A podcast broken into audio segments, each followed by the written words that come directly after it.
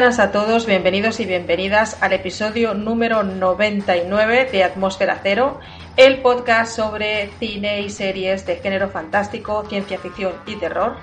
Mi nombre es Nuria Franco y como siempre me acompaña Esther Oliva. Muy buenas, Esther. Muy buenas, Nuria. Tengo que preguntarte, ¿qué tal llevas la distopía? Pues, hombre, para ser sinceros, yo la llevo como siempre. Yo soy muy acomodada y para mí no supone ningún conflicto. Hasta aquí las noticias. Para ti todo sigue como siempre. Como siempre. Apenas ha cambiado nada. Nada, pero nada, ¿eh? Bueno, sí, ha cambiado algo, he adelgazado, al contrario que todo el mundo. Podemos decir que a Esther la distopía le sienta bien. Sí, por favor, que dure más. Madre mía, no, por Dios, no, que acabe esto ya, porque es una tortura. Pero bueno, algo bueno ha tenido, que es que al final hemos roto el silencio y hemos vuelto a grabar. Sí, lo que pasa es que hemos esperado que se acabara la distopía para ponerse a grabar. También, sí, sinceramente yo la verdad es que estuve muy tentada de grabar durante los momentos más duros de esta distopía, podemos decir. Para hablar precisamente de temas relacionados, ¿no? De qué tipos de películas se nos venían a la mente, con las situaciones que estábamos viviendo, en fin. Pero creo que salieron tantísimos podcasts hablando del tema que incluso hubo gente por las redes sociales que decía, por favor, un podcast que no hable de este puñetero tema estaría bien. Entonces como que me desinflé un poco. Pero bueno, igual en algún momento hacemos. Pero en todo caso no es el motivo o no es el tema de este episodio número 99. Uh-huh. Yo no creí jamás que llegáramos a este episodio con nuestras idas y venidas y desapariciones. Y como decía, no es el tema de este episodio. El tema de este episodio, ¿cuál es, Esther? ¿De qué vamos a hablar? Pues vamos a hablar de algo que hemos de confesar que lo tenemos ya un poco lejano, que es la edición número 52 del Festival de Sitges, que fue en el pasado 2019, ese año pretérito en que las cosas iban bien. y más o menos bien. Sí, y como las circunstancias nos han llevado por otros caminos, pues vamos a aprovechar hoy para hacer un especial resumiéndolo un poco, nuestro paso, lo que vimos, lo que recordamos con más cariño, si hay alguna espinita que nos queremos quitar porque se nos ha clavado muy hondo. Sí, la verdad es que, bueno, no grabamos en su momento por diversas y variadas circunstancias. Sobre todo porque yo he cambiado mucho de vida en estos últimos meses y me ha sido bastante complicado encontrar, adecuarme a mi nueva situación, ¿no? Cambio de ciudad, cambio de modo de trabajo, en fin, una serie de cosas. Y cuando ya estaba más o menos situada y con una rutina y decía, bueno, venga, vamos a grabar, fue cuando estalló la distopía y ya pues todo se descolocó un poco. Y entonces, pues bueno, esto lo tenemos muy abandonado, queríamos recuperarlo, pero no que nadie se espere un episodio al uso como los que solíamos hacer, que además solíamos dedicar 2 episodios, en uno repasábamos el palmarés y aprovechábamos para comentar algunas películas, y en el otro ya nos dedicábamos a repasar película por película. Como hace muchísimo tiempo que estuvimos en el festival y hay algunas películas que realmente a mí por lo menos me está costando recordar, muy buenas no serían. Este episodio va a ser un Remember in Sitges, ¿no? Uh-huh. Lo vamos a titular así, Remember in Sitges, y será un poco eso, intentar recordar nuestro paso por el festival. Así que si te parece, Esther, cuando quieras empezamos. Adelante.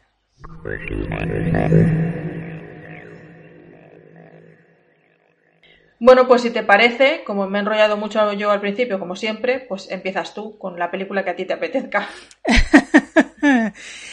Bueno, pues mira, voy a hacer un clásico y voy a empezar comentando un poco lo que fue la película de inauguración, En la hierba alta, In the Tall Grass, Porque, a ver, es una película que, quieres que no, se esperaba con ganas porque es una adaptación de una novela de Stephen King. Y con sus altos y sus bajos y sus más y sus menos, siempre interesan las adaptaciones de Stephen King. Y francamente, a mí me interesaba mucho ver esta película. Es cierto que el mismo día que se estrenó, no sé si fue... No, el mismo día no, pero el día siguiente, porque creo que esto fue un jueves, y el viernes ya se ponía en Netflix, porque esto es una película para Netflix. Pero bueno, la gracia de ir a verla en pantalla grande y todo eso, pues está bien. Y bueno, he de decir que, bueno, la película está bien, pero podría haber estado mucho mejor. Es una historia, sí, de terror, mucho misterio. Es un niño que se pierde en una especie de... Bueno, en la hierba alta hay un sitio que hay... Una superficie gigante que está con la hierba que es alta. Bueno, el título no puede ser más claro. Claro, el niño se mete dentro y se pierde, y entonces hay una pareja que son dos hermanos que van a buscarlo y también se pierden y empiezan a pasar cosas extrañas. Está por ahí Patrick Wilson, que siempre es una alegría verlo porque este hombre lo hace muy bien en las películas de miedo. Y bueno, la historia pues tiene sus puntillos sobrenaturales, sus momentos un poco turbios, porque hay una relación un poco extraña ahí con los hermanos, no sé, cosa. Que está bien para una película de plataforma, pero para una película de cine, pues yo te diré que si la hubiera ido a ver en cine, hubiera salido un poco puff. Decepcionada. Sí. No sé. No sé, la verdad, yo también la vi, yo me esperé a verla en Netflix porque me pareció un poco... claro, con todas las películas que tenemos por delante para ver normalmente en el festival, me pareció un poco absurdo comprarme una entrada para inauguración, que además es bastante cara, si al día siguiente podía verla en Netflix, porque tengo suscripción de Netflix y me iba a salir más barata como mínimo, ¿no? Y bueno, la verdad es que ahora recordándola me gustó bastante. La idea está bien, está bien realizada, bien ejecutada. Sí que es cierto que tiene algunos momentos en los que, sobre todo el tramo final, que se hace un poco cuesta arriba porque quizás se alarga demasiado, le cuesta un poquito ir al grano, ¿no? Porque una vez que ya te ha planteado la situación con un arranque que a mí me pareció... espectacular, ¿no? Por la intriga que despierta, y una vez que ya estás más o menos en situación y que empiezas a intuir un poco lo que está sucediendo ahí, que es complicado porque la película juega mucho al despiste y marea muchísimo, en el sentido de marearte argumentalmente para despistarte y no saber muy bien lo que está pasando ahí, al final estás tan despistado como los propios protagonistas, ¿no? Que están allí perdidos. Pero una vez que ya sabes qué es lo que está sucediendo, más o menos, o que puedes intuir que está sucediendo, ya solamente te queda llegar a una conclusión. Y dices, vale, perfecto, ¿y ahora qué? ¿No? ¿Cómo vamos a resolver esta situación? Para bien o para mal, si es que se puede resolver, ¿no? Y es justamente en ese tramo que le cuesta un poquito llegar la película. Así que tuve la sensación de que estaba un pelín alargada. Pero por lo demás me pareció una película entretenida, las interpretaciones me parece que están muy bien. ¿Cómo se llama este hombre? Si lo has dicho tú antes. Patrick Wilson. Patrick Wilson está estupendo. Y bueno, no sé, la verdad es que recordándola creo que tengo un mejor recuerdo de la película de lo que tuve cuando la vi en su momento. Y eso siempre creo que es bueno, porque precisamente comentábamos antes fuera de micro que había muchísimas películas que nos costaba muchísimo recordar, ¿no? Incluso el argumento. Y claro, esto no es que diga mucho a favor de una película, ¿no? Y en cambio esta, pues yo tengo, como mínimo tengo un buen recuerdo de ella. Así que hay que decir que está dirigida por Vincenzo Natali, que no es un director nuevo, digamos, ni ajeno al género, con lo cual lo maneja bastante bien. Y no sé cómo será la novela, pero a priori parece un buen material con el que trabajar, ¿no? En el guión han trabajado el propio Stephen King, Vincenzo Natali y Joe Hill, que si no me equivoco es el hijo de Stephen King, sí, ¿no? Con ese seudónimo que tiene. Han trabajado los tres mano a mano y bueno, no sé, yo la verdad es que la recuerdo con cierto cariño. Uh-huh. Ahora que comentabas esto comentábamos esto de Netflix, la verdad es que fue un festival un poco Netflix, ¿no? Un poco bastante. El festival de Netflix en lugar del festival de Sitges. Es curioso porque los años anteriores, hablando de este tema, Ángel Sala decía que no sabían muy bien cómo iban a poder manejar este tema de las plataformas. Y al final parece que los festivales se han casado con las plataformas, ¿no? Al final han visto que no es una competencia, entre comillas, muy difícil de combatir y la mayoría de festivales pues están aceptando películas de plataforma en sus ediciones y no pasa nada, ¿no? Aparte de la publicidad que puede haber por todos los lados, que a mí me pareció un pelín exagerada en el caso de Sitges. Bueno, y este año no les va a quedar otro remedio. La mayoría de festivales... Y este año no les va a quedar otro remedio, claro. Sí. Dadas las circunstancias, y de hecho estamos viendo que muchos festivales están pasando a online, pues es bastante probable que en el caso de Sitges, aunque Ángel Sala se empeñe en mantenerlo de manera presencial... Ya ha anunciado que tendrá una parte online, ya veremos cómo se concreta todo esto, pero está claro que una plataforma u otra va a tener que utilizar para la parte online, ya sea una plataforma de estas de streaming tipo Netflix o tipo Filmin, que también tiene algunos festivales en su catálogo, ¿no? Como el Atlántida, o sea, pues a través de otras plataformas online que son exclusivamente para festivales, ¿no? Tipo Fest Home o alguna cosa de estas. Ya veremos, pero es cierto que este año va a ser casi irremediable. Sí. Bueno, haciendo un punto aparte sobre este tema, que ya de paso aprovechamos y comentamos algunos aspectos del festival, pues paso yo a hablar de la primera película que os quiero comentar. Es una película española que se llama Amigo. Está dirigida por Óscar Martín y está protagonizada por Javier Botet y David Pareja, principalmente. Básicamente son ellos dos. Esta historia parece ser que está basada en un corto que estos dos amigos en la vida real, ¿no? Y compañeros habían rodado, Javier Botet y David Pareja, que parece ser que han rodado varios cortos. Y decidieron pasar uno de estos cortos a largometraje. No es una película muy larga, son 83 minutos. Y lo que nos cuenta pues es la historia de dos amigos, uno de los cuales se hace responsable de los cuidados del otro, que tras sufrir un accidente pues ha quedado prácticamente impedido. Al principio de la película más o menos nos plantean... No queda muy claro, pero más o menos se intuye que este amigo que se hace responsable de los cuidados se siente en parte responsable del accidente que ha sufrido el amigo y por ello se ofrece a cuidarlo. Y a partir de aquí, pues se empieza a desarrollar esta relación entre ellos dos, que, claro, es una amistad que ha quedado tocada por este hecho dramático y vamos a ir viendo cómo poco a poco esa relación se va a ir deteriorando.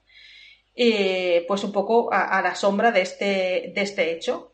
Lo que pasa que bueno, la película presenta una cierta ambigüedad y no sabes realmente si lo que está sucediendo ahí es una pérdida de la cordura o otra cosa un poco más siniestra, ¿no? A mí la verdad es que la historia me gustó mucho, las interpretaciones también. Javier Botet también es un actor que me gusta mucho y en este caso la interpretación me parece maravillosa. Lo único que sí que es cierto que se nota un poco que es una película que ha hecho un salto, una transición de cortometraje a largometraje, porque adolece de lo que adolecen muchas películas, bueno, algunas películas que pasan de cortometraje a largometraje, y es que a veces el argumento se estira un poco demasiado para cubrir este metraje más largo, y realmente al final lo que hacen es simplemente estirar el argumento, ¿no? Sin aportar nada más, ¿no? Y sí que es cierto que llega un momento que dices, bueno, vamos a ir al grano, vamos a ir resolviendo. Y se hace un pelín larga en algún momento, y eso que la película es muy corta, ya digo, son 83 minutos. Pero aparte de esto, me parece una película interesante, realizada con 4 duros y que está muy entretenida. Así que yo la recomiendo. Uh-huh. Y a veces, como te decía antes, esta es una de las películas que también pasaron por Terror Moulins. Uh-huh. Yo no tuve oportunidad de verla, pero uh-huh. recuerdo aquella doble sesión porque era Amigo y Dogs Don't Wear Pants, que también es una película que vimos que se vio en Sitges. Y es curioso, uh-huh. es esta conexión entre... Y eso que, he de decir algo, cuando voy a los arroyos de prensa de Terror Moulins, hay como mucha pullita a Sitges. Pues no entiendo muy bien por qué.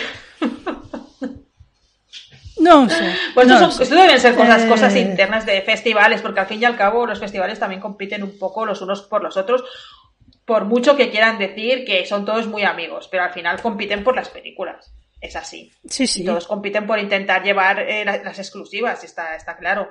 Entonces, bueno, esto son cosas internas de los festivales y ya está. Yo, si te parece, comentaré una película del primer día que, hombre, yo creo que está muy bien. Es una película que se llama Bloodline, es del 2019, está dirigida por Henry Jacobson, que lo primero que me llama la atención es que su protagonista, que es Sean William Scott, y yo no sé si has visto las películas de American Pie. Alguna he visto, sí. Vale, pues es el no es el protagonista, pero es el amigo gracioso, el amigo graciosete. Es que no me acuerdo el nombre del personaje, pero bueno, si le veis la cara sabréis quién es. Y aquí está en un registro totalmente opuesto, porque es un personaje totalmente opuesto. Es la vida de un hombre que tiene, podríamos decir que tiene una doble vida. Tiene mujer, está con una mujer que está embarazada, tiene su trabajo, sus responsabilidades y todo, pero en su otro aspecto es que es un psicópata, un asesino, psicópata. Y lo lleva muy bien escondido, pero es muy curiosa que esta doble vida y lo bien que lo lleva. Y es una película o sea, sin ser una gran película de la vida, pues muy entretenida y está muy bien, él lo hace muy bien, y hay detrás una historia que al final tiene un pequeño giro al final que te deja, vaya, ¿dónde estabas metido? Pero que, ¿ves? Es este tipo de películas que sí que me dejan recuerdo del festival, ¿vale? Y yo creo que está muy bien, la historia de un psicópata, ni más ni menos. Lo ves con su vida normal y lo ves asesinando, descuartizando. Además, el tío es metódico porque se lleva las bolsas, guantes, detergente para limpiarlo todo y así. Tiene esos momentos de, que me van a pillar, pero no lo pillan, Y yo me lo pasé muy entretenido. Y os digo, se llama Bloodline. Uh-huh. Y lo ves al asesino en su vida normal, quieres decir que lo ves saludando siempre a los vecinos, ¿no? Siempre saludaba a los vecinos, trataba a su mujer con mucho respeto, se debatía de amor por su hija, porque a mí una de las cosas que a mí me pone muy nerviosa estas películas es cuando hay una mujer embarazada. Y claro, cuando ves una película que... Claro, cuando al principio descubres que este hombre se dedica a matar y la mujer embarazada, y además que lleva un bombo, y piensas, ay madre, lo que le va a hacer al niño, ¿qué va? Y y Bloodline, o sea, tiene, si traducís la palabra, tiene su sentido con lo que es la película y lo que pasa al final. Ahí lo dejo. La verdad es que esta es una de las que yo me había apuntado en la lista y no la vi al final. Supongo que no me encajó por horario, no recuerdo. Así que intentaré buscarla por ahí a ver si la encuentro para poder verla. Bueno, os hablo yo de la siguiente película. Yo esta no recuerdo usted si tú la viste, la de Color Out of Space. Hombre, la de Nicolas Cage, desetado como en todas sus películas últimas. Ponen la misma cara de psicópata. Pero... Bueno, pero Nicolas Cage pone la misma cara de psicópata en todas las películas ya desde hace un tiempo. Yo no sé si has visto las imágenes de la nueva película que va a sacar. Creo que se llama Willing Wonderland o algo así. Pero sacaba un fotograma y digo, pero si es la misma cara que pone en Mandy y en Color Out of Space.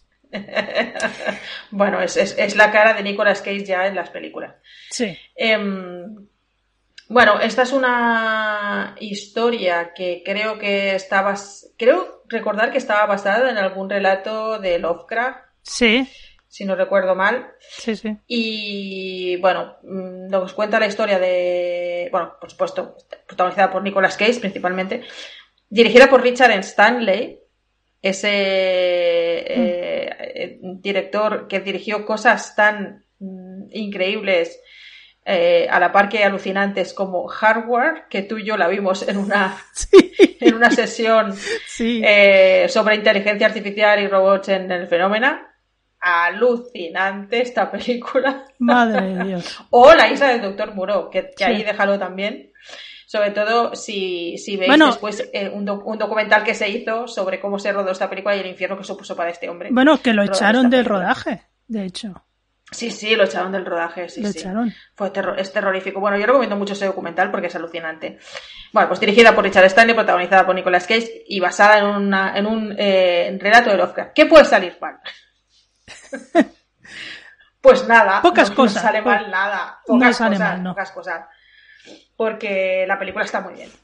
Nos cuenta la historia de una familia, pues que lleva su vida normal, padre, madre, 2 hijos, y un día, así tonto, un martes por la mañana, no sé, no, pero cae un meteorito y cerca de la zona donde viven. Y ese meteorito, pues no sabemos muy bien de dónde viene, pero empieza a afectar, tiene una zona de irradiación que empieza a afectar la realidad que le va rodeando, y eso se va extendiendo, llega hasta la casa donde viven esta familia y les empieza a afectar pues de todo tipo de maneras.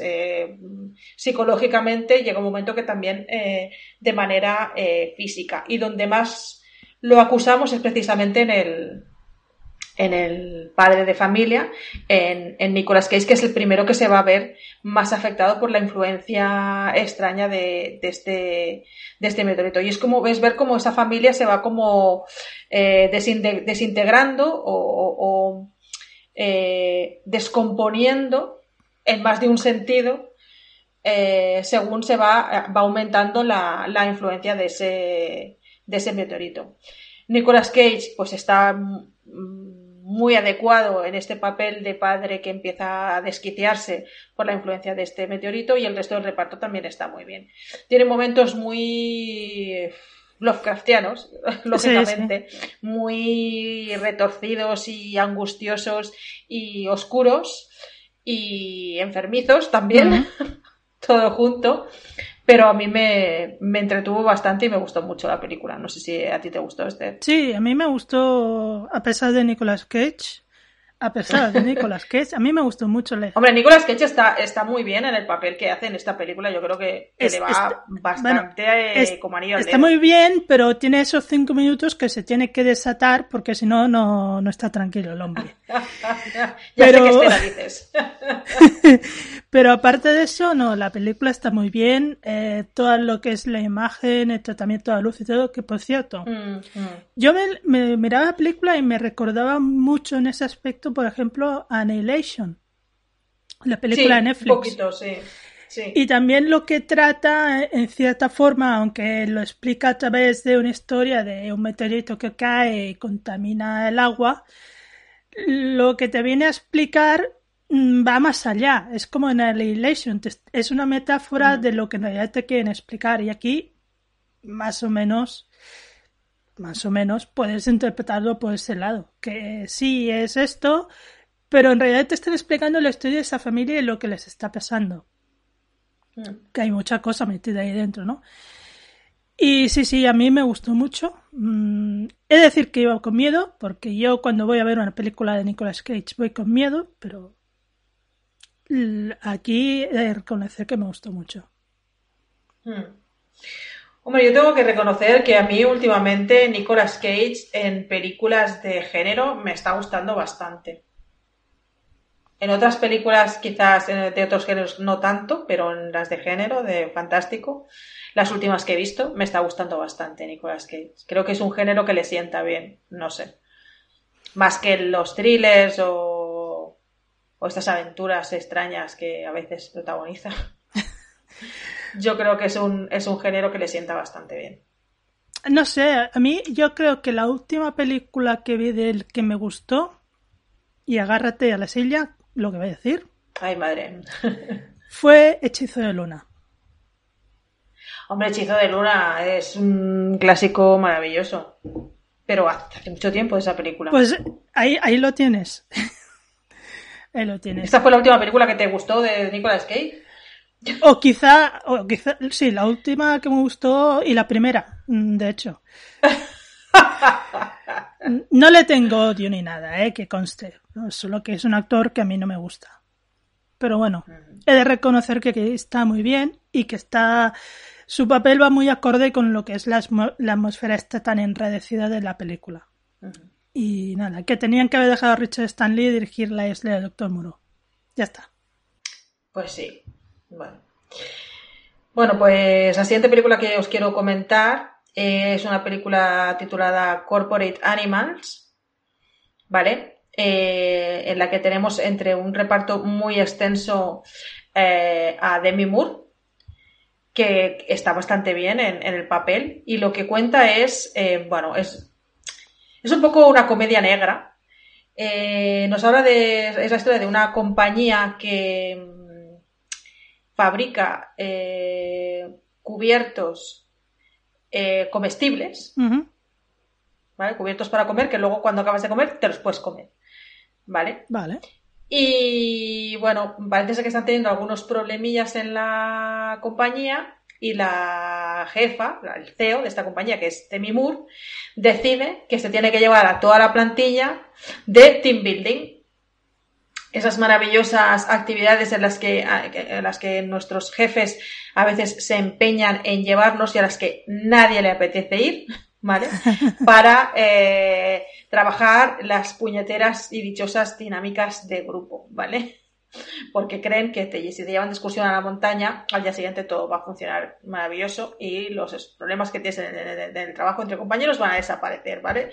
Esto no sucede nunca, esto es una fantasía, ¿vale? Pero bueno, la película parte de esta premisa, se van todos juntos a hacer espeleología, ¿vale? Van a hacer una excursión con un guía por una cueva y tal, y bueno, pues van a tener que trabajar pues técnicas de trabajo en equipo, etcétera, etcétera. ¿Qué sucede? Pues que muy al principio de la película hay un accidente, se quedan sin guía y además quedan atrapados en la cueva, ¿vale? Y a partir de aquí pues todo se va un poco a la mierda. Porque claro, un montón de gente inexperta, encerrados en una cueva, tratando de sobrevivir, sin saber si nadie les puede ayudar a salir de allí. Van pasando las horas y las relaciones que ya de un inicio no estaban bien, pues cada vez se empiezan a deteriorar más. Y la verdad es que se empiezan a dar situaciones bastante locas. La idea está muy bien, sin embargo yo creo que como comedia negra se queda un poco floja. Sí que tiene algunos momentos bastante divertidos, alguno incluso brillante, pero en general yo la encontré, como comedia negra la encontré floja. Creo que podían haber sido un poquito más gamberros y un poquito más salvajes, porque creo que el argumento daba para ello, a mí se me queda un poquito corta. Pero bueno, una película entretenida sin más. Uh-huh. Muy bien. Pues déjame que te hable yo de una película que, aunque no vi en Sitges, sí que se pasó en Sitges. De hecho, creo que vosotros la visteis en Sitges. Y yo la vi en Molins, que es Extraordinary. Ajá, sí, sí. Es una película que está dirigida por Mike Agem y Edna Lugan y que está protagonizada por Maeve Higgins, Barry Ward y Will Forte. Y bueno, ¿qué es Extraordinary? Extraordinary es una película loquísima. Es la historia de una mujer que, cuyo trabajo es ser maestra de autoescuela en un pequeño pueblo y que tiene como especie de don que está transmitido en su familia de que puede tratar con fantasmas, ¿vale?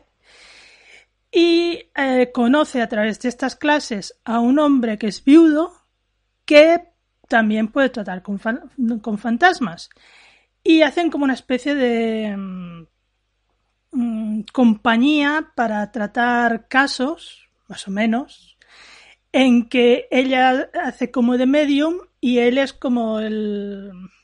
¿Cómo lo explicaríamos esto? Porque él lo que hace es como el exorcismo. A través de su cuerpo se hace el exorcismo del fantasma. Sí, ella descubre que él es como un buen receptáculo, sí, para recibir el espíritu, ¿no? Los espíritus y poder expulsarlos, comunicarse, ¿no? Y poder comunicarse a través de él con ellos, ¿no? Sí. Entre otras cosas, porque este hombre que es viudo y tiene una hija, en su casa convive con el fantasma de su mujer, que se ve que como no puede despegarse de su recuerdo, pues viven ahí los tres, ¿no? Y a toda esta situación, que bueno, está muy bien y es graciosilla, se une un tercer personaje que es un ex cantante de éxito que solo tuvo un tema de éxito, lo que se llama un one hit wonder, pero hace la tira de tiempo que se hizo supermillonario, se compraba un castillo en este pueblo y que descubrimos que el hombre es una especie de... hace cultos satánicos, intenta traer el diablo a este mundo, algo así. Bueno, intenta hacer un pacto con el diablo para recuperar la fama, sí, perdida, digamos, entre comillas, para volver a estar en el número 1. Sí, y bueno, con este planteamiento, pues a mí me pareció una película súper divertida, nos reímos mucho, tiene unas salidas muy, muy curiosas. Este personaje, este ex cantante, es muy divertido y toda la dinámica que se trae con su mujer y todo lo que pasa es muy divertido. La pareja protagonista también y bueno, yo me lo pasé muy bien viéndola. Es una película, no sé si es irlandesa. Creo que es irlandesa. No sé si es irlandesa o inglesa, la verdad es que no lo sé. Sí, sí. Pero la verdad es que fue una de las sorpresas del festival. Yo, la verdad es que cuando vi el tráiler de esta película, no suelo hacerlo, porque no suelo ver los tráilers de las películas antes de elegirlas, ¿no? Pero a veces lo hago y en este caso lo vi y pensé, tengo que verla esta película porque me llamó mucho la atención. Y fue un gran acierto, es una comedia muy divertida, es una comedia bastante original, yo creo. El protagonista, Barry Ward, la verdad es que lo hace extraordinariamente bien. Tiene una gran vis cómica y además lo podemos ver en varios registros porque como va siendo, ¿no?, poseído por diferentes fantasmas, la verdad es que está muy divertida. Y bueno, luego el final es absolutamente... vamos, loquísimo, es muy loco el final que tiene, es muy loco y a la par muy maravilloso y es una comedia muy gamberra, sin muchos complejos ni prejuicios ni tampoco grandes pretensiones, pero yo la verdad es que me lo pasé muy bien, fue un gran descubrimiento, muy divertida. Bueno, pues si te parece os hablo yo de otra comedia, una película llamada Le Dame o Deerskin, que se llamó también, dirigida por Quentin Dupieux, ese director tan polémico y tan asiduo a Sitges, que dirigió aquella película del neumático asesino, que siempre lo decimos. Rubber. Nuestro amigo Rubber. Sí, y aquí nos trae una comedia negra absolutamente bizarra, como todas sus historias, en el que el protagonista, que si no me equivoco es Jean Dujardin, uh-huh, el de Artist, la película, sí. De Artist, sí.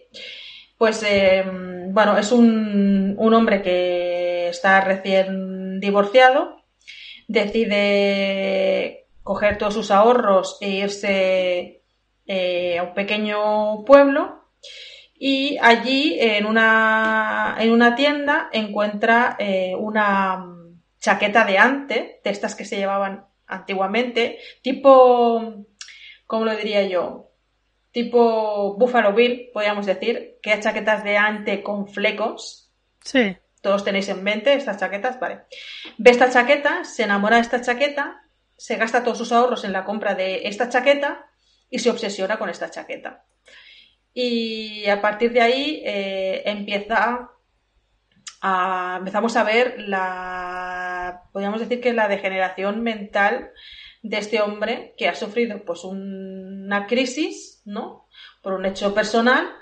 Y esta crisis pues le acaba derivando en una, podemos decir, alteración de la personalidad, y hasta podríamos decir que un brote un poco psicótico. Lo que ocurre que es una historia realmente un poco dura y un poco triste, y con unos tintes dramáticos en el fondo. Lo que ocurre que Quentin Dupieux nos lo cuenta a través de esta comedia negra y esta relación que él establece con esta chaqueta. Se obsesiona con esta chaqueta.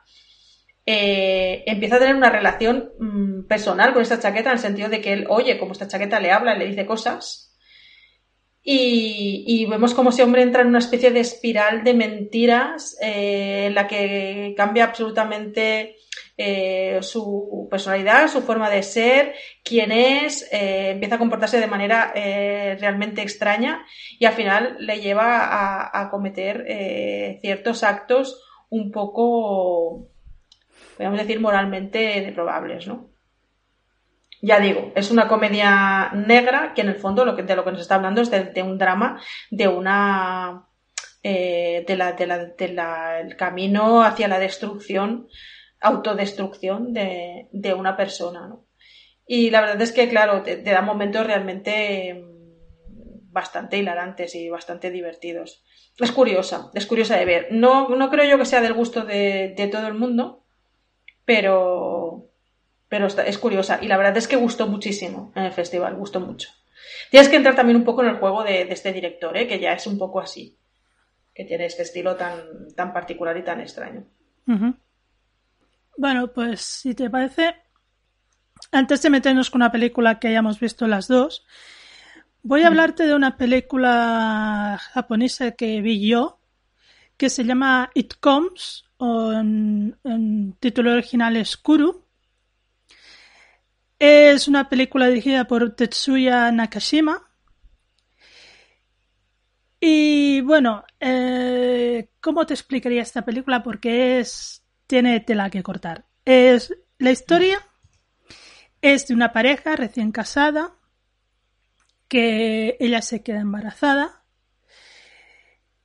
Pero el caso es que no lo explican a nadie. Y un día en el trabajo recibe una nota de alguien que se llama Chisa.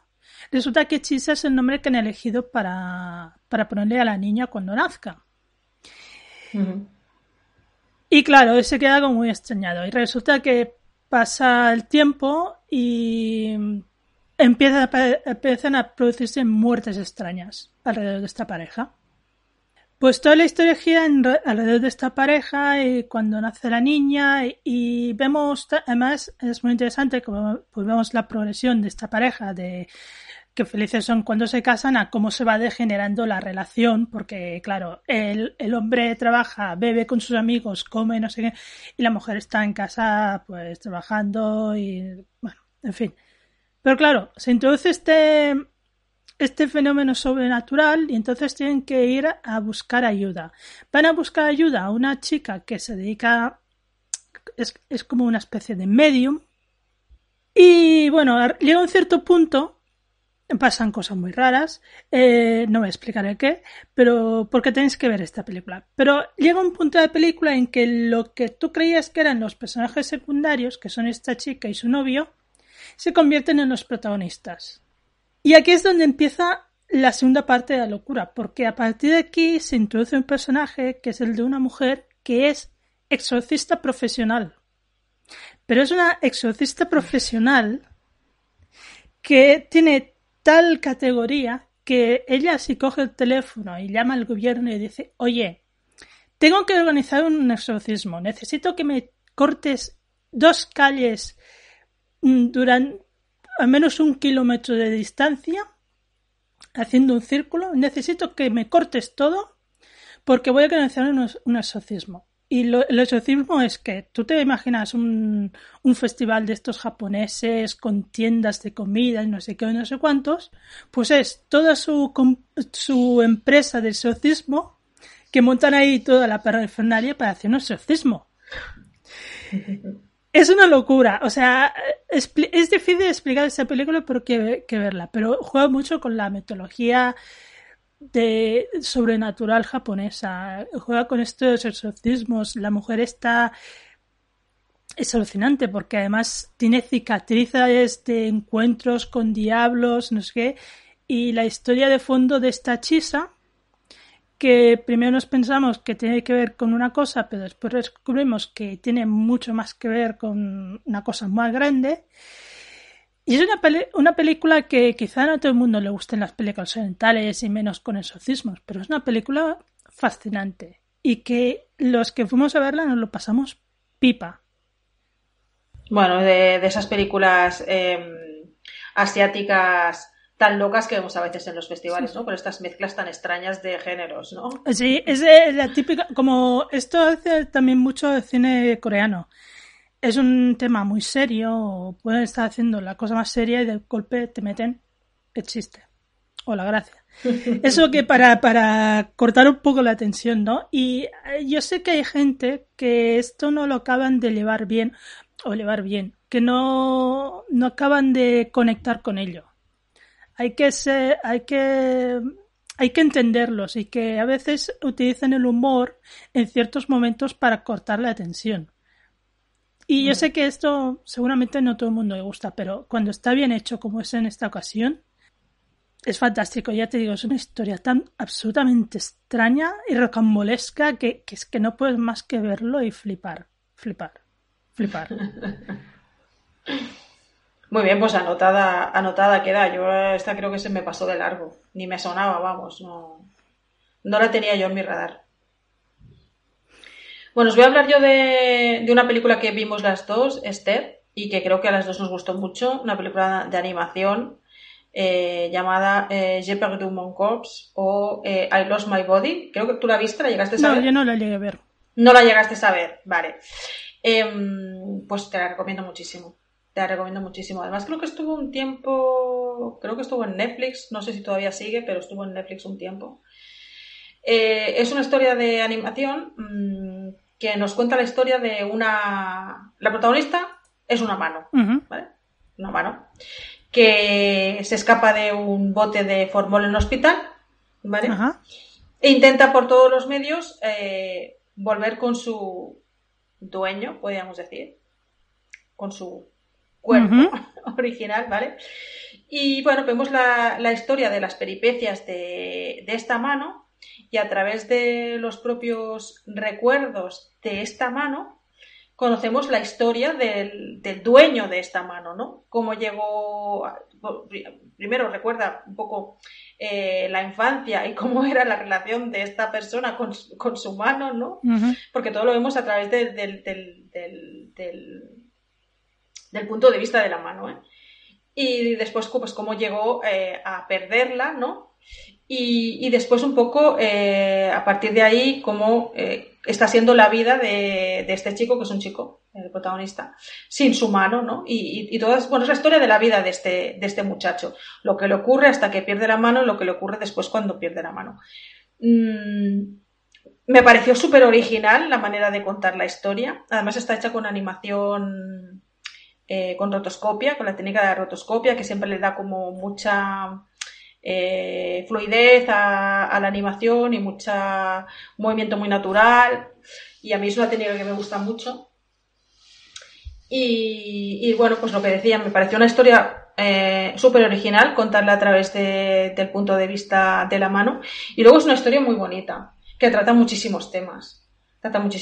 Porque el protagonista, tampoco quiero dar muchos detalles, pero el protagonista es un chico de origen argelino o árabe, ahora mismo no sé, árabe seguro, pero no sé exactamente de qué lugar, no sé, de Marruecos o Argelia, que vive en Francia, más o menos malviviendo, ¿no? Y cómo pues su vida cambia a partir del momento en que conoce a una chica, ¿no? Y cómo es, pues, toda esta historia suya, personal, de crecimiento, y después la relación que establece con esta chica. Y todo lo vemos a través del punto de vista de la mano.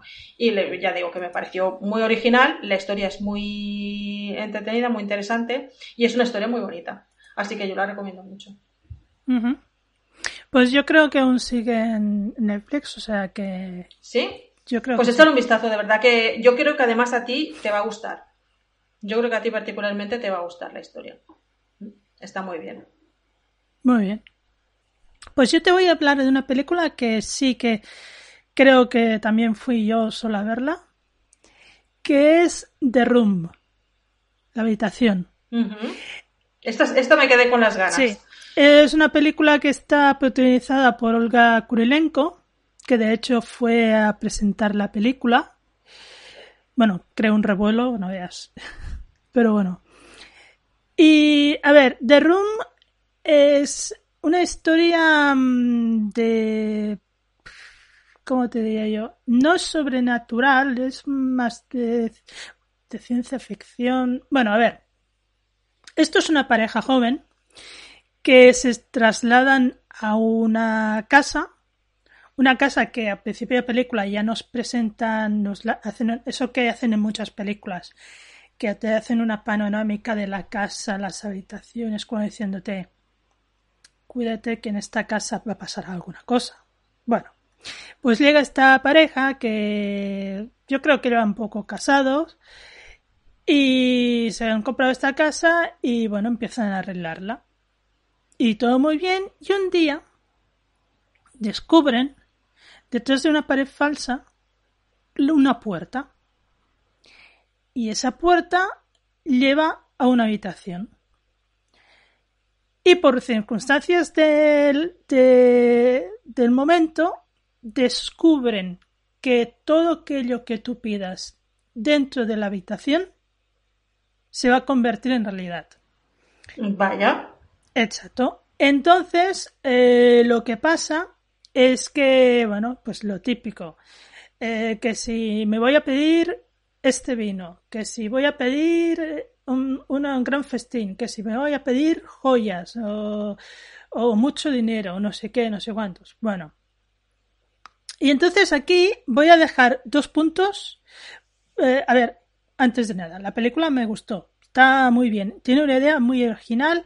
Hay alguna cosilla de su ejecución que, bueno, diría, pero bueno, en líneas generales está muy bien. Y ahora Olga Kurilenko lo hace muy bien, muy bien. Yo os voy a dejar 2 perlas. Primera, esta pareja tiene problemas porque ella quiere quedar embarazada, pero no hay manera. Eso 1. Y segunda, el marido descubre en un viaje que hace a la ciudad que toda aquella cosa que salga de que haya salido de esa habitación y te lo llevas fuera de la casa, automáticamente se convierte en cenizas. Uh-huh.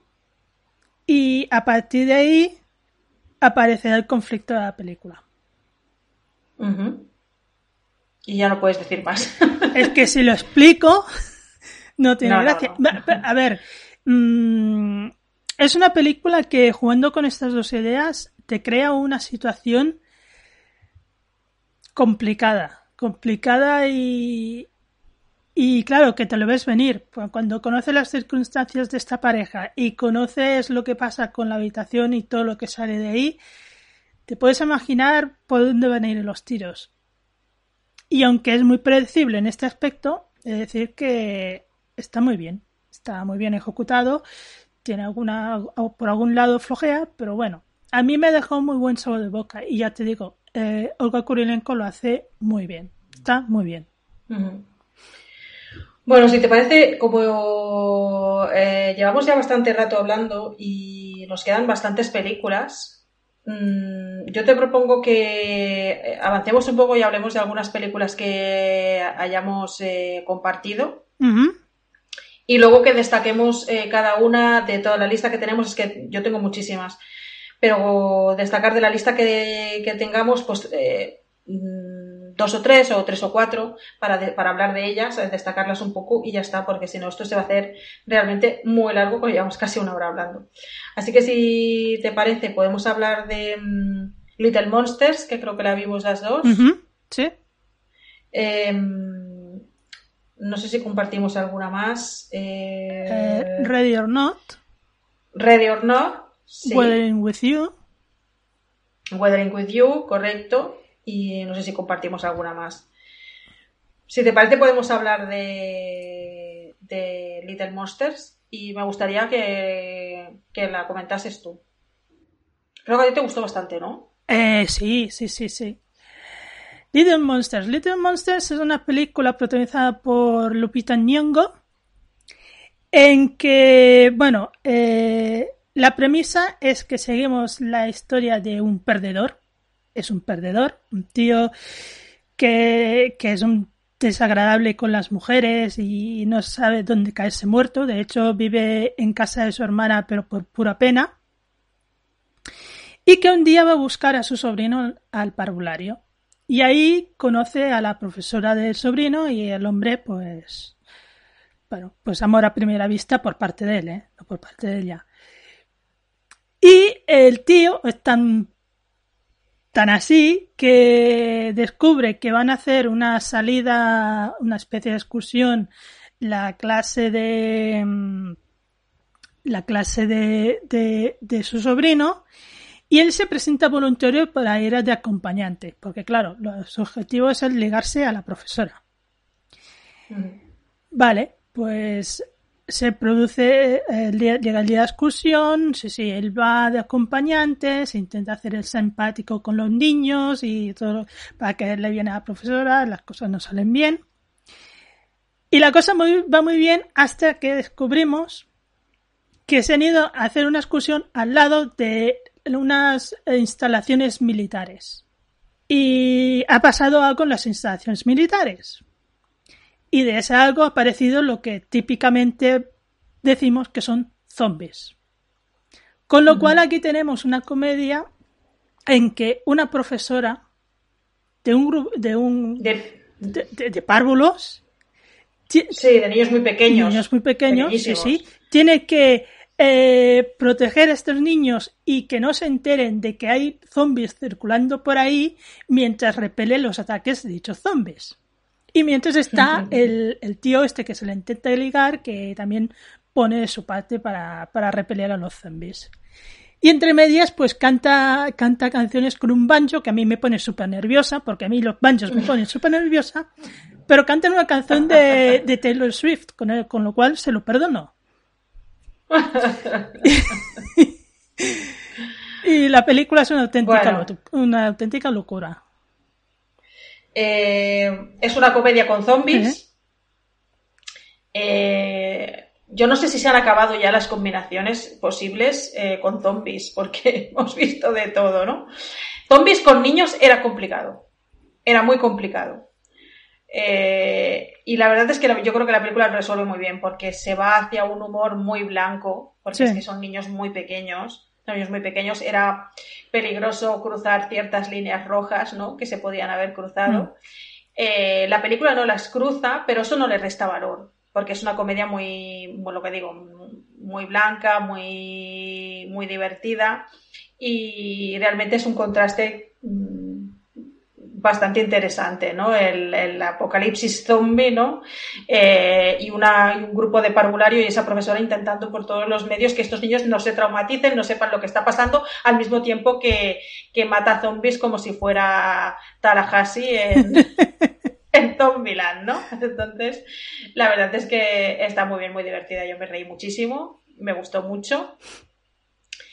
Y la verdad es que me apetecería verla otra vez, porque es cierto que la vi un día y en un horario en Sitges en la que ya estaba muy cansada y acusé un poco el cansancio en un par de momentos de la película, y me gustaría verla otra vez en otras condiciones físicas y mentales, pero bueno, cosas que pasan.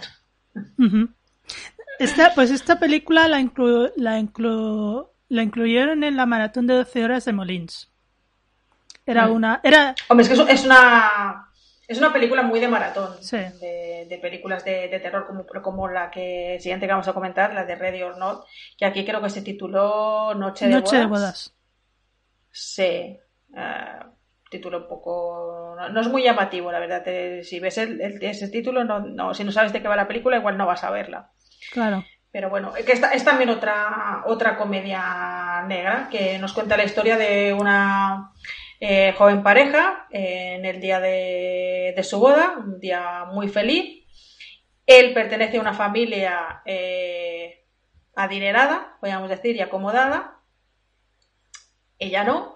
Y ella tiene mucho interés en que la familia de él la acepte y encajar en la familia, ¿no? Entonces ellos tienen una tradición que la noche de bodas, después del bodorrio, después de la fiesta... juegan a juegos de mesa, porque es una familia que se dedican a fabricar juegos de mesa, si no recuerdo mal, y hacen una especie de sorteo en el que el invitado, digamos, o el nuevo que llega a la familia escoge al azar a qué juego van a jugar y toda la familia juega. Lo que no sabe es que hay uno de los juegos, que es el típico pilla-pilla, podríamos decir, sí. Que se llama así, bueno, el de hide and seek, ¿no? El esconderse y que alguien te vaya a buscar. Para esta familia tiene un concepto un poquito diferente, y en realidad lo que consiste es en una caza al humano, podríamos decir. En este caso la presa es ella, y a partir de aquí pues se desata la locura en esa casa, y la película es bastante bestia en cuanto a humor negro, ¿no? Y la verdad es que bueno, pues sin desvelar muchísimo más, un poco lo que os podéis imaginar, una comedia muy negra, muy gamberra, muy loca, muy... exagerada en algunos momentos, y con un final absolutamente maravilloso también, bastante inesperado, por cierto, que me gustó muchísimo. O sea, es como la película va subiendo enteros hasta que llega ese final apoteósico en que ya tienes al público en un estado y en un nivel que la emoción estalla por todas partes. A mí me gustó mucho. La película, cada festival tenemos una o dos películas, las típicas de reírse, disfrutar, aplaudir, gritar. Yo creo que este año, pues una de ellas ha sido Ready or Not. La verdad es que fue una sesión muy divertida. Y es que la película es muy divertida, tiene unas salidas pues muy bestias, pero muy divertidas. En momentos... Es bastante aquellas comedias cafres que por otro lado tanto nos gusta ver en los festivales, ¿no? Porque para eso son los festivales, para este tipo de películas, ¿no? Para jalearlas, para reírse a carcajada limpia con ellas, para flipar con las idas de olla, no sé, está muy bien. Y he de decir que gracias a esta película veo con mejores ojos a Samara Weaving, porque esta chica yo la tenía muy cruzada porque es la protagonista de una peli de Netflix muy mala que se llama The Babysitter. Ah, la he visto. Bueno, tampoco estaba tan mal, jolín, ¿no? Yo la dejé a la media hora. Yo la vi entera y no estaba mal. Bueno, es también un poco por el estilo, también una especie de comedia negra, no diría de terror, pero es un poco thriller, comedia negra, vamos a decir. Bueno. No está mal, ¿eh? No está mal. Para una tarde tonta, está bien. Ay. Hablemos de Weathering with You. Muy bien.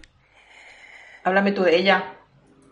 Weathering with You. Weathering with You, o como se ha conocido aquí en España, El tiempo contigo, que porque se ha estrenado esta película estos meses atrás, es la siguiente película después de Your Name de Makoto Shinkai. Makoto Shinkai, yo he de decir que a mí me enamoró con Your Name. Es una película que adoro con toda mi alma. Y bueno, quizá por ello mis expectativas o mis esperanzas con Weathering with You eran, que no se me entienda mal, eran excesivas. Y, a ver, no me entendáis mal. Weathering with You me ha gustado y me ha gustado mucho. Pero claro, viniendo de Your Name, para mí ha supuesto un pequeño declive. Pero bueno, aquí nos encontramos con una historia, bueno, parecida a lo que es Your Name, en cierta manera, porque es la historia de un chico que se escapa de su pueblo para irse independizarse en Tokio y, bueno, entra a trabajar para... Creo que era un periodista, un detective, algo así. Bueno, entra a trabajar para él, aunque él aún es menor. Y por otro lado tenemos una chica que tiene a su cargo un hermano pequeño y que, aquí entra el elemento sobrenatural o de ciencia ficción, y es que puede controlar el tiempo. El tiempo, no el tiempo de las horas, sino el tiempo, el clima. Que no me salía. Y poder controlar el clima. Y digamos que estos dos se conocen y hacen una especie de alianza, o bueno, crean una especie de pequeño negocio en que utilizan las dotes de ella para crear buen tiempo para gente que pide, pues, es que mira, tengo que hacer una fiesta este día, o es el cumpleaños de no sé quién, o es que nos vamos a casar. Y entonces hacen un poco, pues, eso, el paripé, pero todo se va a torcer.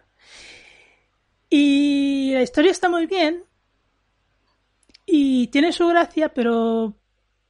A ver, yo no sé qué impresión te llevaste tú, Nuria, pero es que a mí...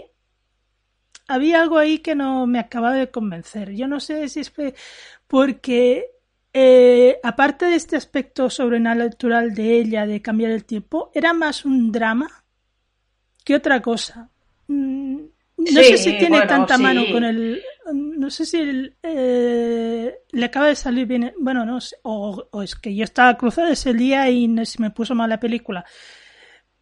Pero no... A ver, es cierto que Your Name dejó el listón muy alto.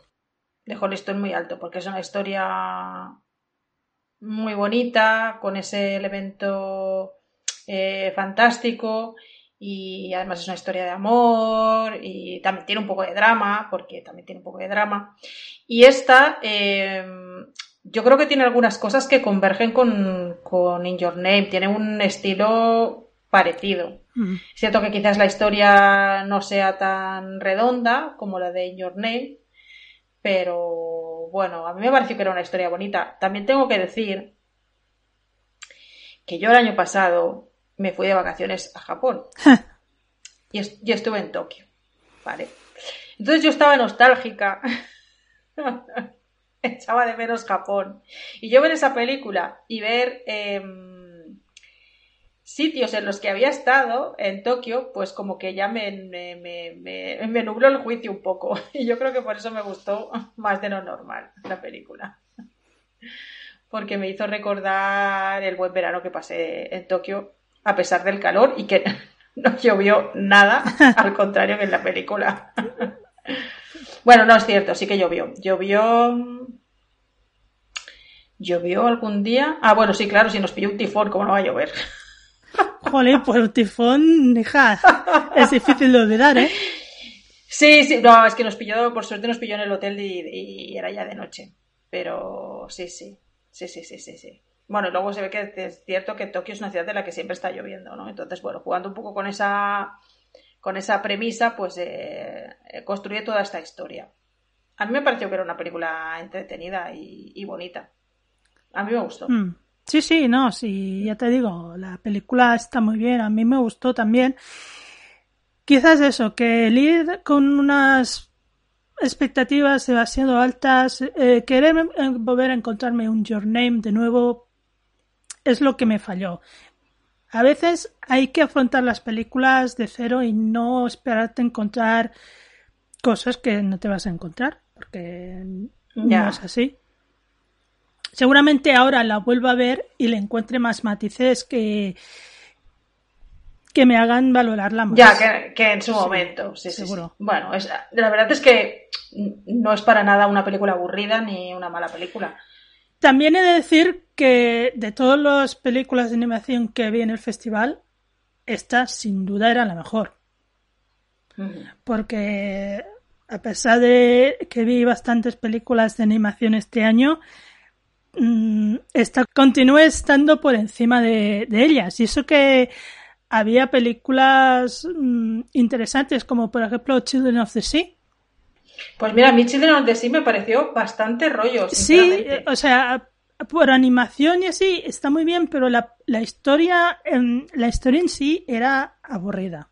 Era muy aburrida. Yo salí del cine muy decepcionada.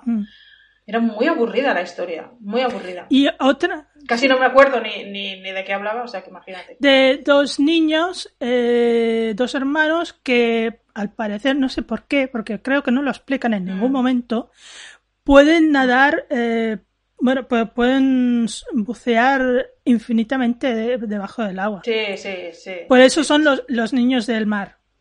Los niños del mar, sí. Y hay una chica ahí, bueno... Ya, yo la encontré muy aburrida esta película.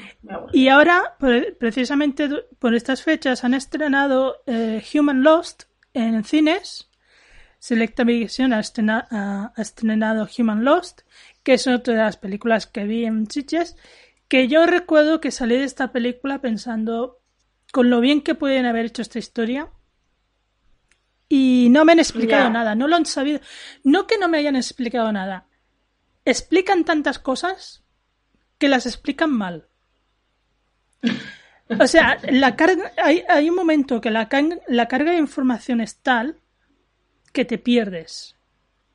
O sea, las ideas están muy bien, las ideas están ahí y el concepto está muy bien, pero cuando empiezan a desarrollar la película y empiezan a pasar cosas, dices, por favor, para tu momento,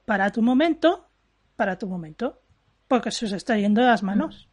Esto es lo que pasa a Human Lost, porque es una historia, Human Lost es cyberpunk, ¿vale? Es Ghost in the Shell, por ejemplo. Y es una historia que tiene elementos para molar mucho, pero quieren explicar tanto, y son conceptos tan nuevos que te los explican de aquella manera que al final renuncias. Hubo un momento de la película que yo renuncié. O sea, la acabé de ver, pero me quedé con la sensación de que no me has explicado bien lo que me querías explicar. Bueno, eso es una sensación que tenemos a veces de manera recurrente con algunas películas, sobre todo en el caso de los festivales, que ves tantas películas que es verdad que a veces te das cuenta de que hay películas que les cuesta un poco centrarse en lo que te quieren contar. O acabar de contártelo bien. Mira, aprovechando que estamos hablando de esto, voy a comentar muy rápidamente una película que yo tenía muchas ganas de ver, no sé si tú la llegaste a ver, que es la continuación de la película The Woman, que en esta ocasión está dirigida por Pollyanna McIntosh. No la vi. No la llegaste a ver, vale, pues un poco siguiendo podríamos decir que sería... formaría parte de una especie de extraña trilogía que se inició con una película llamada Offspring, que hablaba de un clan salvaje de caníbales que vivían en una zona así un poco agreste y aislada, que continuó con The Woman, que era la única superviviente de ese clan al final de la película, y que es una historia que retomó Lucky McKee para hablarnos de una mujer salvaje que va a parar a manos de una familia en la que el hombre, el padre de familia, quiere domesticarla, ¿no? Podríamos decir, ¿no? A la salvaje.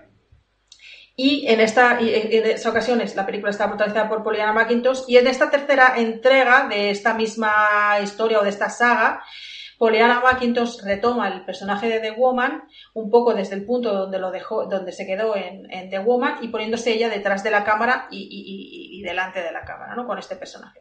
Y un poco nos continúa explicando la historia de esta mujer salvaje, pero esta vez la historia se centra en su hija, entre comillas, que es uno de los personajes protagonistas de la película anterior, que se quedaba con ella, y vemos un poco cuál ha sido la evolución de esta...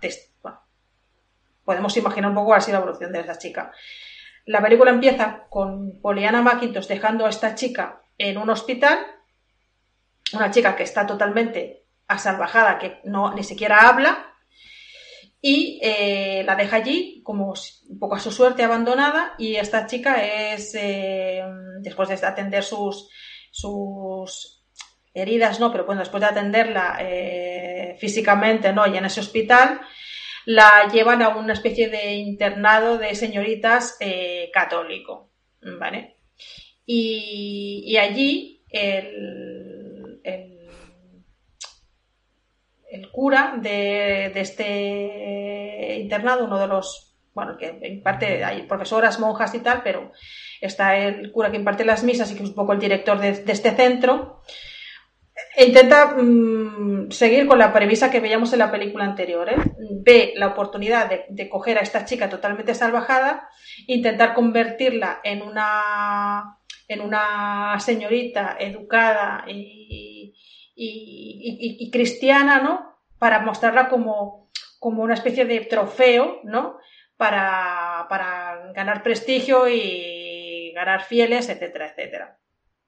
Y un poco te retoma esta historia, retoma este hilo argumental, podríamos decir, pero introduce también otras cosas, introduce temas de bullying, introduce temas de abusos sexuales, de fanatismo religioso, y al final introduce tantas cosas. Bueno, luego ahí tiene un momento bastante loco en el que la protagonista, la Pollyanna McIntosh, porque seguimos a esta chica, pero luego de repente retomamos el personaje de Pollyanna McIntosh, que acaba con un grupo viviendo en la calle, con un grupo de prostitutas, que dices, bueno, esto por dónde se está yendo, ¿no?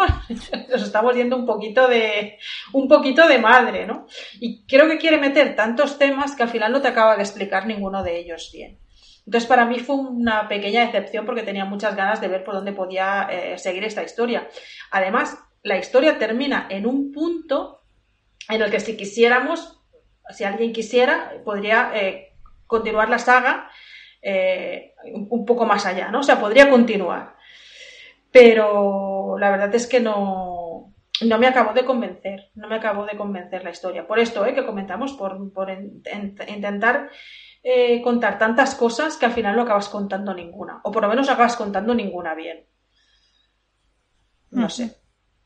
Repitiendo incluso algunos clichés de la película anterior, en fin, no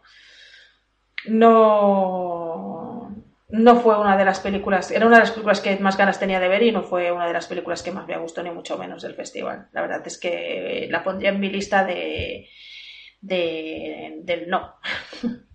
No vale la pena. Uh-huh. Bueno, si te parece podemos, no sé si tú has visto, ¿querías comentar algo de esta película? No. Vale, no sé si tú viste El Hoyo. No la has visto. Bueno, voy a intentar hablar de ella muy rápidamente, porque fue la película que ganó el festival, una película española además, una película también de plataforma, de Netflix, protagonizada por Iván Massagué. A mí me gustó mucho, fue una de las películas que más me gustó del festival, y No me extraña que ganase el premio del público, pero creo que ha sido bastante denostada en Twitter cuando se estrenó en Netflix. Creo que la gente no le gustó nada. A ver, es una película que está hecha con 4 duros y muy sencilla, ¿eh? Es verdad que tiene un final un poquito confuso y quizás ahí es donde la película pierde un poco de fuelle. Cuenta la historia de este personaje interpretado por Iván Massagué, que despierta en una especie de prisión, una extraña prisión que tiene muchísimos niveles. Está en esa celda con un compañero. En el centro hay un agujero. Y cada día va bajando una plataforma con comida. Lo que ocurre es que esa prisión tiene tantos niveles que la plataforma va bajando. En cada nivel se detiene unos minutos, un minuto menos, muy poco tiempo. La gente come lo que puede y va bajando. ¿Qué ocurre? Que como empiezan los niveles más altos, cuando llega a los niveles más bajos, la gente ya lo que recibe pues son los restos, las sobras de comida que han comido el resto, ¿no? Y comida ya un poco deteriorada, etcétera, etcétera. Y esta especie de prisión tiene como unas normas en las que tú no puedes quedarte nada de lo que baja en la plataforma, nada de la mesa, no te puedes guardar comida porque entonces o bien sube mucho la temperatura de la celda hasta matarte o bien baja mucho hasta matarte. Y luego lo que sucede es que cuando alguien rompe alguna de estas normas, como que se reinicia el sistema, creo recordar, me perdonáis si no soy muy exacta porque hace mucho tiempo que la vi, un poco como que se reinicia el sistema y a cada uno acaban despertando otra vez en un nivel diferente, puede ser más arriba, puede ser más abajo y con un compañero de celda diferente, ¿vale? Entonces, bueno, es un poco la historia de este chico que está aquí, cómo va pasando por diferentes niveles y cómo él intenta cambiar un poco el sistema. Y al final es una historia que, o sea,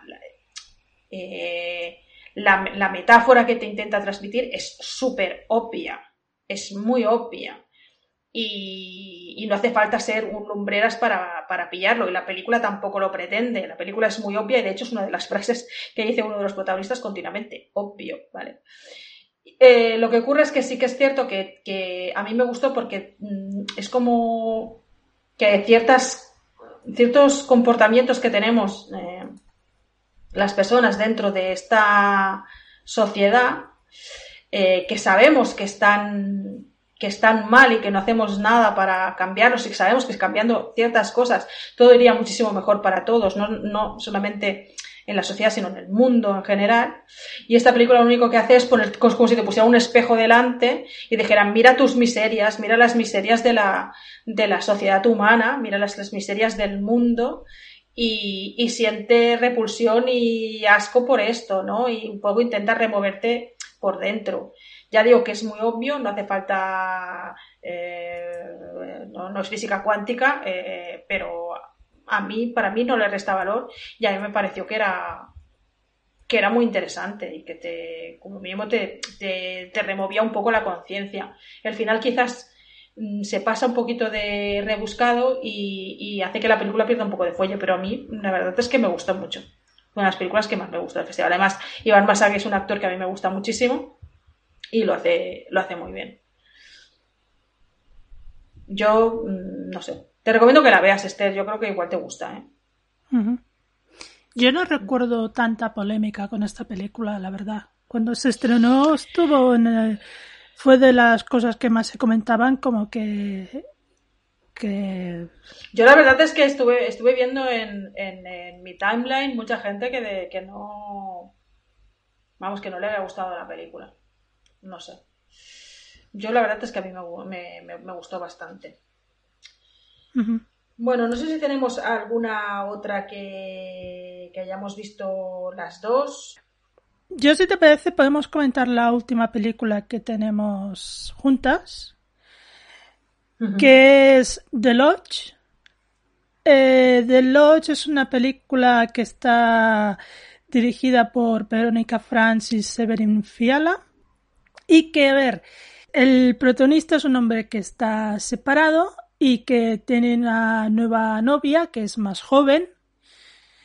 Y bueno, al principio de la película vemos como este hombre y la novia se van a pasar unos días a una cabaña, a esta lodge, con los hijos de él, los cuales, como buena película de este tipo, pues que no han aceptado la nueva novia de papá.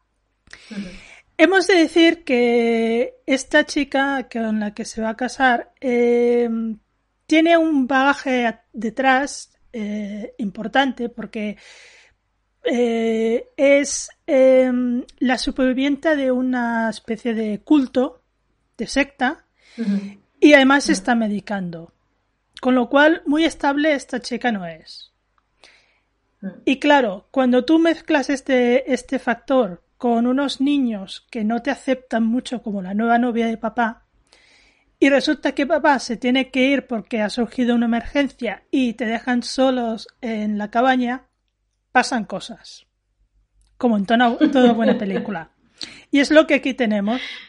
Es una película en que una vez esta mujer y los niños se quedan solos, empiezan a pasar cosas muy extrañas. Y claro, todo gira alrededor de esta relación tan mala que tienen los tres, y que si ella empieza a paranoiarse, que si los niños, que si no sé qué, no sé cuántos, y se un pifostio muy grande. Y no creo que valga mucho la pena explicar mucho más detalles, porque claro, si no le quitas toda la gracia. Le quitas toda la gracia, pero digamos que la combinación de unos niños, digamos, un poquito malnacidos, podríamos llamarlos, ¿no? que odian a esta muchacha, y esta chica emocionalmente inestable, y el hecho de quedarse solos en una cabaña, aislados, porque además la cabaña está donde Cristo perdió la alpargata, y encima sí. Es invierno y está todo nevado y no se puede llegar a ningún lugar, pues es un polvorín a punto de estallar, y eso es lo que sucede, que estalla, y como tú dices, empiezan a pasar cosas muy extrañas, y la película juega un poco al despiste para no saber exactamente qué es lo que está sucediendo ahí. Lo que está sucediendo ahí lo sabremos al final de la película, con un giro bastante interesante, uh-huh. y con un final... Madre mía, tremendísimo. A mí es una de las películas que también más me gustó del festival, ¿eh? Mira que la historia es durísima y muy negra y muy oscura, pero me gustan a mí este tipo de películas. Además, el final te deja con bastante mal cuerpo, ¿eh? Pero me gustó mucho. Sí, porque además es una película que empieza flojito, pero empieza, y la película... va creciendo. Va ganando. Claro, en todo, en violencia, en malrollismo, y claro, cuando explota... La atmósfera está muy bien, la historia está bien construida, la atmósfera también, ese giro final está muy bien, porque estás todo el rato muy despistado, no sabiendo exactamente si lo que tú te estabas imaginando que está pasando ahí es o no es. Bueno, a mí la verdad es que es muy recomendable. Muy recomendable. Las interpretaciones también están maravillosas. Yo salí muy satisfecha. Creo que fue una de las primeras películas que vi en el festival y dije, bueno, pues empezamos bien. El listón está alto. Lo que pasa es que luego pasa lo que pasa, ¿no? Sí, es una de las... Luego pasa lo que pasa.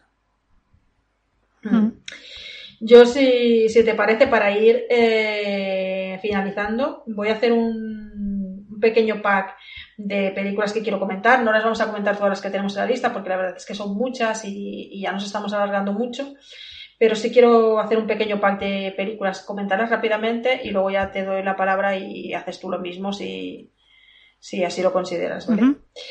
No me gustaría dejarme una película coreana, perdonadme si no es coreana, pero yo creo que sí que es coreana, que se llama The Odd Family Zombies on Sale. Tiene este extraño título, La extraña familia zombies en venta, ¿vale? Y es una película coreana de zombies, ¿vale? A mí últimamente las películas coreanas de zombies me están dando muy buenos resultados, yo no sé a ti, pero a mí, o las películas asiáticas de zombies me están gustando mucho. Y esta es una película muy, muy extraña. Es una comedia también, una comedia coreana, con todos los elementos de la comedia coreana y además con zombies. Y además con dos tramos la película bastante diferenciados. La película se inicia también con una especie de laboratorio en el que se están llevando a cabo una serie de experimentos extraños, de los cuales pues el resultado es un muchacho que se escapa, ¿vale?, de este laboratorio y que parece ser que es un zombie, pero es un zombie un poco... No es un zombie clásico de las películas de zombies, muy agresivo. Y además tiene la particularidad de que parece ser que es un zombie un poco vegetariano, ¿no? Podríamos decir. ¿Vale? Este zombie va a parar con una familia.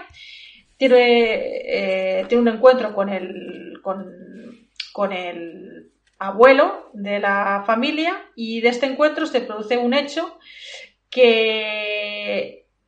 cuyo resultado es que esta familia vea un rédito económico en este zombie, ¿vale? Con lo cual montan un negocio alrededor de este zombie. ¿Qué ocurre? Que una vez transcurrido este primer tramo de la película da un giro, da toda la vuelta y así que se convierte en una película más clásica de zombies, con la particularidad del humor coreano. Absolutamente maravillosa. O sea, tuve momentos de caerme lágrimas de la risa. Espectacular, espectacular. Lamentablemente creo que será una película que puede ser que sea un poco difícil de encontrar, pero yo siempre confío en que nuestros amigos de Cine Asia nos la traigan en formato físico en algún momento, o que Selecta Visión la edite, o no sé, y que podamos hincarle el diente, nunca mejor dicho, porque me parece que es imperdible, de verdad. Y te la recomiendo mucho, Esther, porque si el año pasado te recomendé la de Cut of the Dead y te gustó, esta también te va a gustar. Sí, pero me suena que va a ser el mismo caso, que no la van a estrenar en el cine y que como no sea por importación no la vamos a ver. Seguramente tendremos que esperar a que la editen. Pero bueno, no, apúntatela, tenla en tu radar y no te olvides de ella porque te la recomiendo mucho.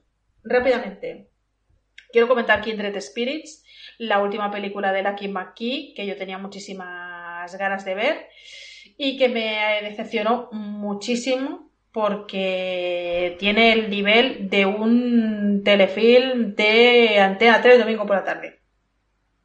¡Puah! Yo no sé si es que este hombre, con lo que a mí me gusta, ha perdido su toque porque últimamente nos está decepcionando. Ya se prodiga poco en cine y las últimas veces ya no, a mí no me han acabado de convencer sus películas. La anterior, la de las Cheerleaders Don't Die, se me hizo flojita y esta es... ya te digo, el nivel de telefilm de domingo por la tarde. Es la historia es una historia de como de dos hermanas, ¿no? Una de ellas pues tiene una vida estable, tiene una hija adolescente, y la otra es una cabra loca, díscola de la vida, y en un momento determinado esta hermana díscola se viene a vivir con la hermana responsable y empieza a tener una amistad bastante estrecha con la hija adolescente, tan estrecha que casi se asimilan, porque esta mujer pues mentalmente es inestable y se comporta como si fuera una adolescente y un poco más adelante se comporta como si fuera una psicópata. Es un poco, ya te digo, de telefilm de domingo por la tarde. A mí no me gustó nada, creo que no tenía para nada el nivel. Una gran decepción. Y como película para finalizar, una película que me gustaría volver a ver porque creo que no le saqué todo el jugo que podía tener. Es una película un poco que se queda... Tiene un pequeño problema y es que no acabas de saber muy bien qué quiere ser, pero al final me pareció muy interesante. Y es The Body at Brighton Rock, que es la historia de una ¿cómo lo llaman allí en Estados Unidos? Bueno, un agente forestal, un guardia forestal, sí, ¿vale? Un ranger, guardia forestal, vale. Es una chica que forma parte de un grupo de guardas forestales en que por llegar tarde a una de las a la sesión de inicio del grupo le toca hacer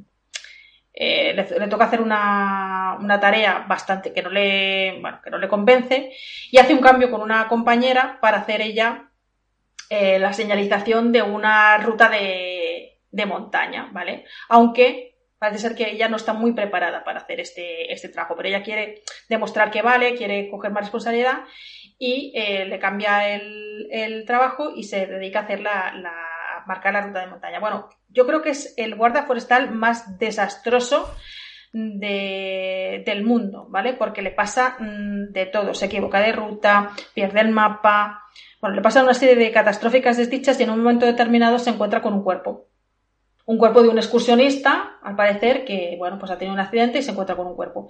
Llama por radio y para avisar, y le dicen que tiene que como se ha perdido ella, no sabe muy bien dónde está, les cuesta un poco localizarla, ¿vale?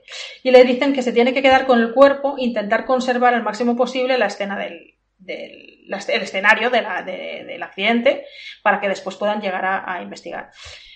Al final se le hace de noche y tiene que pasar la noche allí, y pues al ser una guarda forestal no muy experimentada, pues la verdad es que le cuesta un poco pasar la noche. Empieza también un poco a emparanoiarse, no sabes muy bien si se está emparanoiando o no, tiene un encuentro con un excursionista y posteriormente ella cree que este excursionista la está acosando, ¿vale?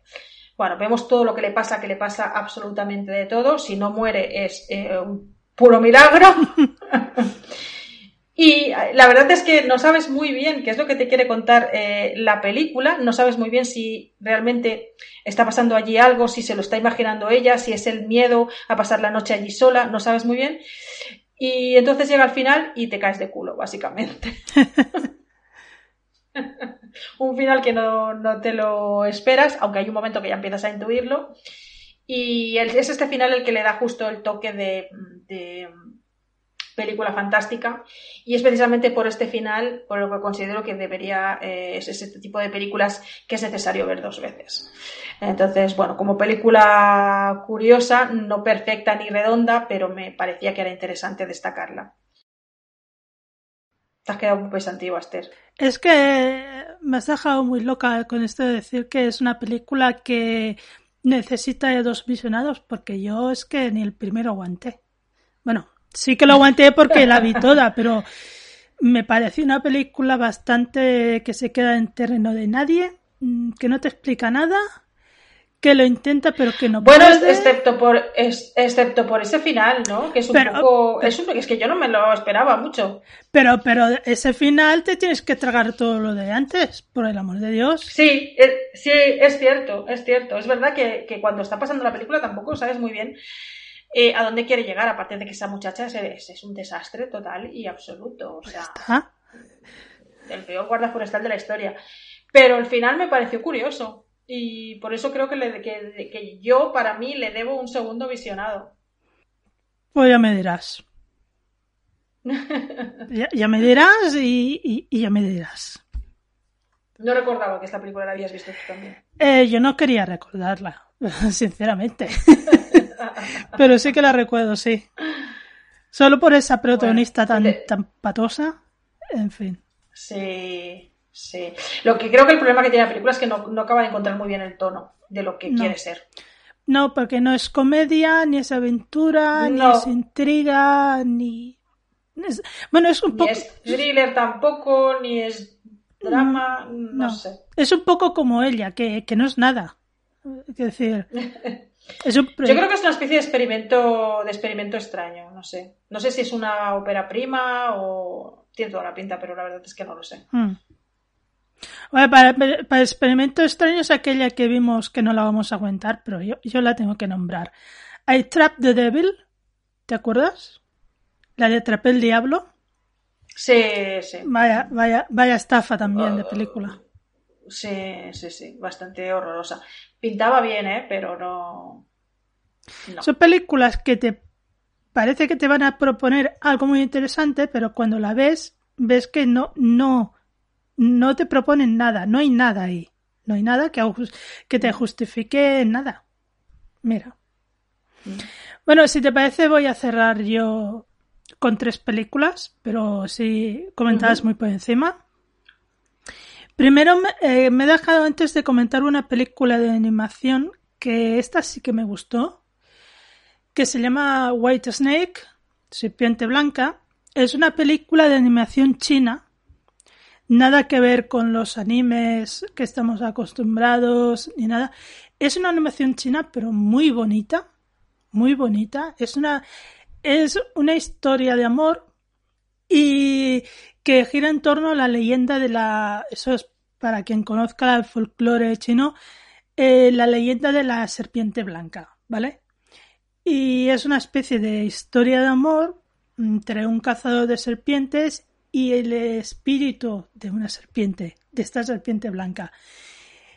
He de reconocer que aunque en ciertos momentos se hace un poco pesadita también, porque cuando la vimos era después de comer, todo hay que decirlo, pero eso no quita que es una película que también está pensada un poco para un público un pelín más adulto, porque tiene alguna escena que no estás acostumbrado a ver en las películas de animación normal no, enfocadas a un público juvenil.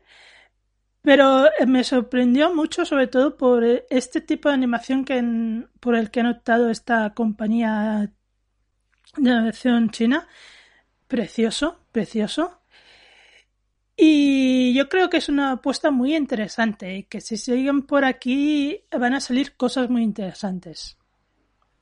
Siendo una historia así muy de folclore chino que si no conoces mucho la historia igual te quedas un poco...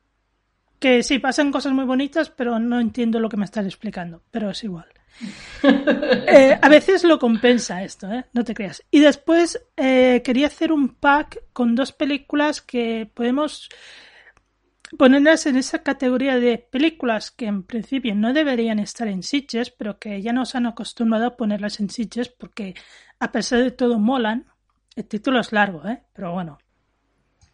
Que son 2 películas de acción, una que es coreana, que es The Gangster, The Cop and the Devil, que trata sobre la asociación entre un gángster y un policía de métodos un tanto dudosos, por no decir violentos y un poco extraoficiales, que salían para dar caza a un asesino, ¿vale? Que es este Devil del título. Y por otro lado, Bodies at Rest, que es una película china, pero que está dirigida por Renny Harlin. Y quiero poner las 2 películas en el mismo pack porque son 2 películas más de pura acción que de otra cosa. No hay elementos sobrenaturales ni casi ni thrillers, pues son prácticamente pura acción. Pero son 2 películas con las que yo me lo pasé bomba, me entretuve muchísimo. Cada uno tiene en su historia, pero por ejemplo, Bodies at Rest te explica la historia de un forense y su ayudante que en víspera de Navidad se están en la morgue haciendo una autopsia.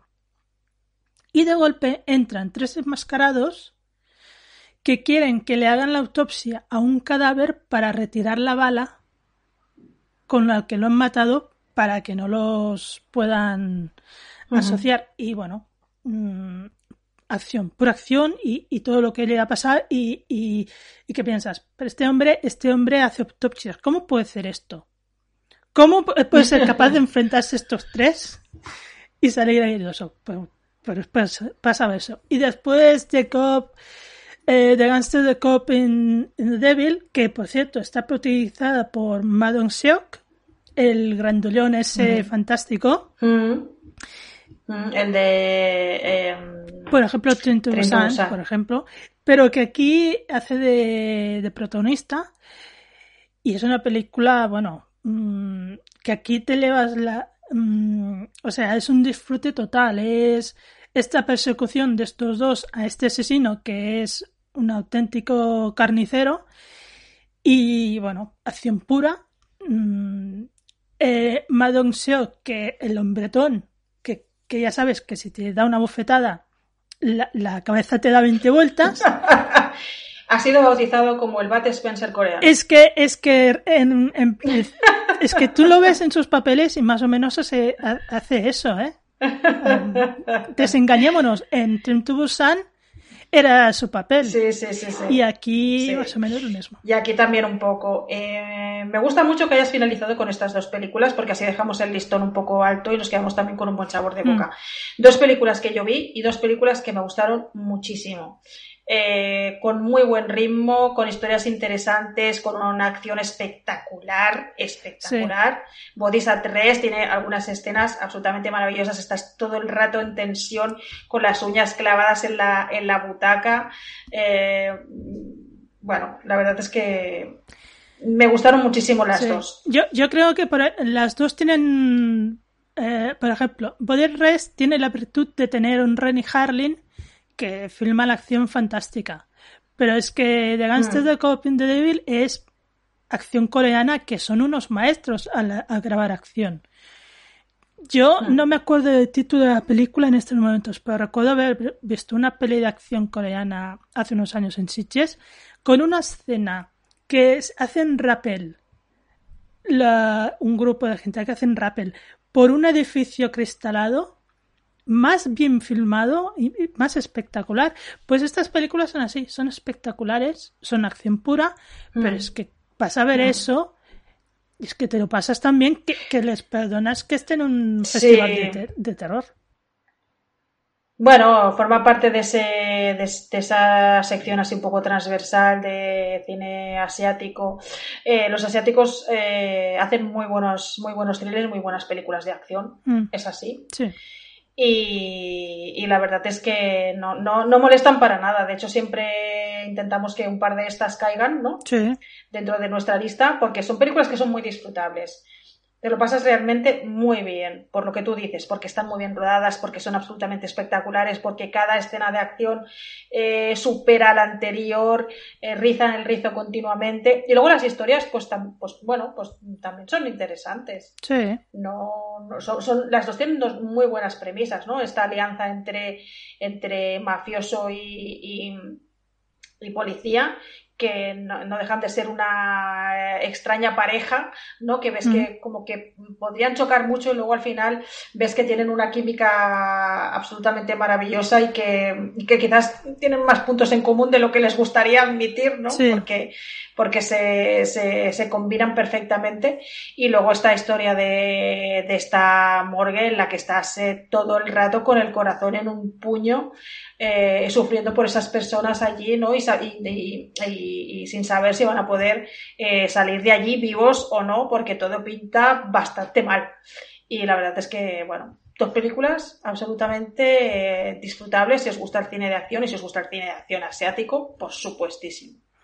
Apuntadlas porque están muy bien. Bueno, pues si te parece lo dejamos aquí nuestro repaso a Sitges. Nos hemos dejado algunas películas en el tintero, pero la verdad es que yo, mirando un poco la lista de las películas que me he dejado, no hay ninguna que destacaría porque la verdad es que son todas bastante olvidables. Así que, bueno. Sí. Yo creo que está bien. Sí. Yo creo que está bien para este remembering que hemos hecho, intentando echar la memoria atrás unos cuantos meses, que no suele ser fácil, y más ya, no voy a decir tú, pero yo con mi edad ya me cuesta, ya un poco. A mí es que realmente he hecho la medida atrás y yo pienso en Sitges en el 2019 y yo pienso que está más lejos de lo que en realidad está, ¿eh? Sí, hombre, claro, ya ha pasado más de medio año, así que está bastante lejos. Pero bueno, no queríamos dejar de hacerlo porque es una tradición nuestra, ¿no? Hablar de este festival. Ya lo hemos comentado muchas veces, este podcast nació con este festival y mientras podamos vamos a seguir comentándolo. Así que era como una especie de espina clavada que teníamos nosotras ya personalmente de no haber grabado en su momento y que teníamos que hacerlo. Lo hemos hecho. Habrá salido como ha salido. Tened en cuenta las circunstancias. y ya está. Espero que podáis como mínimo sacar una pequeña lista de películas que os puedan interesar y espero que las podáis encontrar también para poder verlas. Que la cosa de los estrenos en cine está muy complicada, amigos, últimamente. Sí, pero por eso las plataformas se están poniendo las pilas. Sí, es cierto, es cierto. Bueno, pues poco más que decir, ¿no? Como siempre, gracias a todos por estar ahí por nosotras, si es que seguís ahí, que ya veremos, no lo sabemos, esperemos que sí. Y bueno, espero el haber roto esta dinámica de no grabar nos lleve a seguir grabando. Como el verano se presenta complicado en el sentido de que va a ser difícil que vayamos a ningún sitio, pues a lo mejor nos da por grabar, quién sabe, ¿no? Y grabamos durante todo el verano, cosas que no hemos hecho nunca. Ya veremos. Ya veremos, porque el calor también es un factor a tener en cuenta. Es un factor a tener en cuenta, sí, sí, sí, sí. Pero bueno, lo dicho, muchas gracias por estar ahí por nosotras y quién sabe si nos escucharemos pronto, quizás dentro de pocos días, quién sabe. Esperemos que no sean meses o cuarentenas. No, esperemos que no, o cuarentenas, no, esperemos que no. Adiós. Adiós.